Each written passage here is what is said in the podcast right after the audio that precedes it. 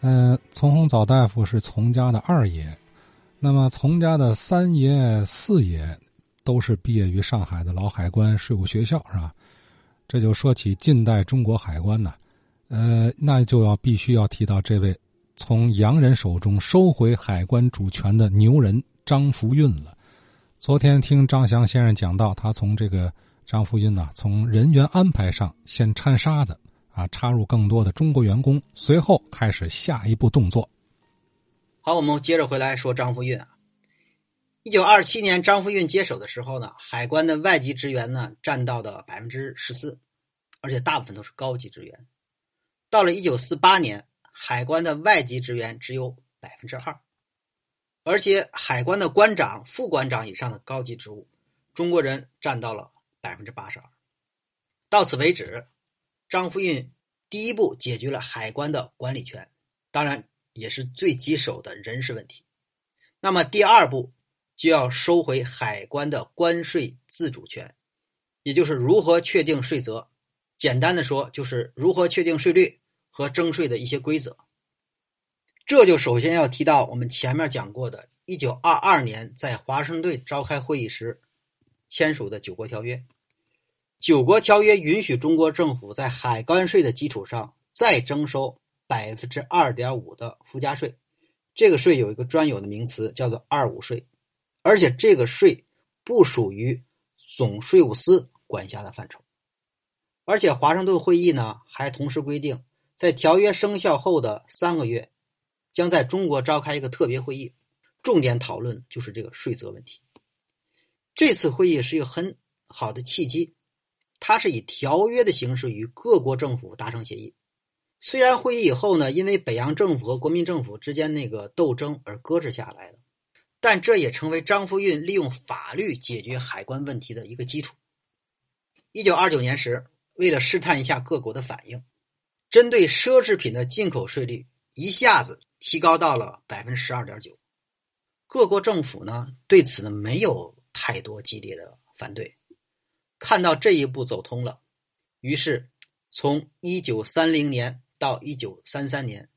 张福运与所有签订条约的国家一一谈判，第一个谈下来的是美国，因为他是美国毕业的，也知道美国人的处事方法。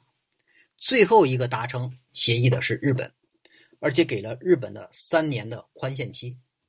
与此同时，对于海关的关税呢，存到汇丰银行一事，其实根本没有法律上的依据，更没有条约或者协议上的规定，因此很容易收回来。到此为止，一九三三年，中国海关的权利和关税自主权完全回到中国人的手中。可以说吧，张富运是生逢其时，游刃有余的利用了各种的契机、矛盾，还有自己的知识和能力，开创了中国海关七十年的新面貌。但是就在这个时候，宋子文与张福运产生了摩擦，导致张福运。一九二三年离职而去，这又是为什么？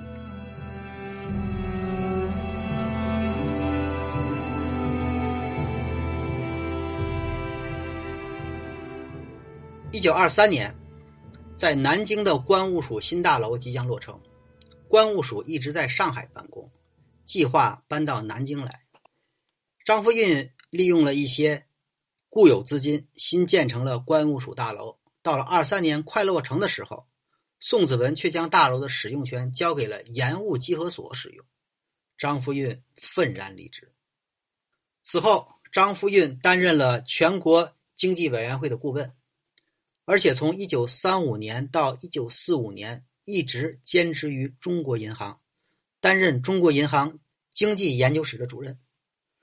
虽然离开了宋子文，但是宋呢？对张福运的能力还是非常欣赏的，所以后来宋子文去联合国以及去莫斯科与斯大林谈判，都带着张福运，并且孔祥熙一九三七年参加英国国王乔治六世的加冕典礼时，点名要求张福运随行。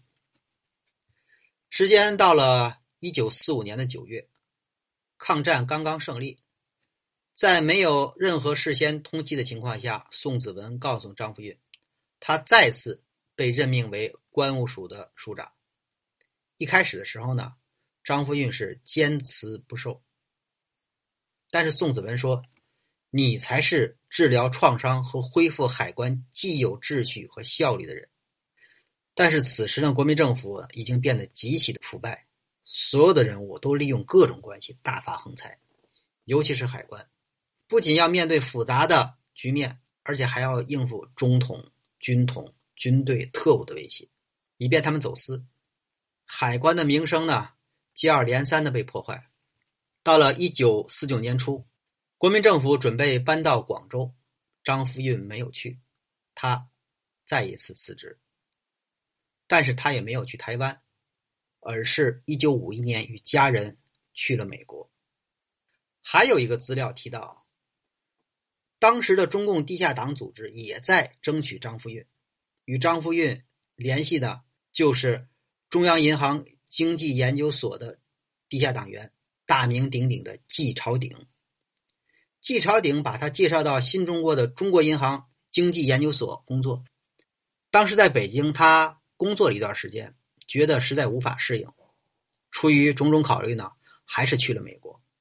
在张福运的口述资料中，对于这段事情只提了一句，原文是：“中国银行顾问，一九四九。”纵观张福运的官场经历呢，可以说他是一个为人耿直、刚正不阿的人。他不迷信权力，也没有想过当大官他一生对国民党抱有很大的成见。在他看来，这个学识和能力呢更为重要的。这种性格呢，也决定了他的命运。他一生致力于中国海关的改革和关税的自主权。可以说，这是一件彪炳千秋的大事但是他呢，却是一直非常的低调。在接受哈佛大学费正清的一次采访中，他对自己的所作所为是这样评价的：很简单，中国只是在主张他应得的那份权利。那么，张福运的家庭、婚姻和房产又是怎么样的呢？好，后续的故事咱们留待下周继续听。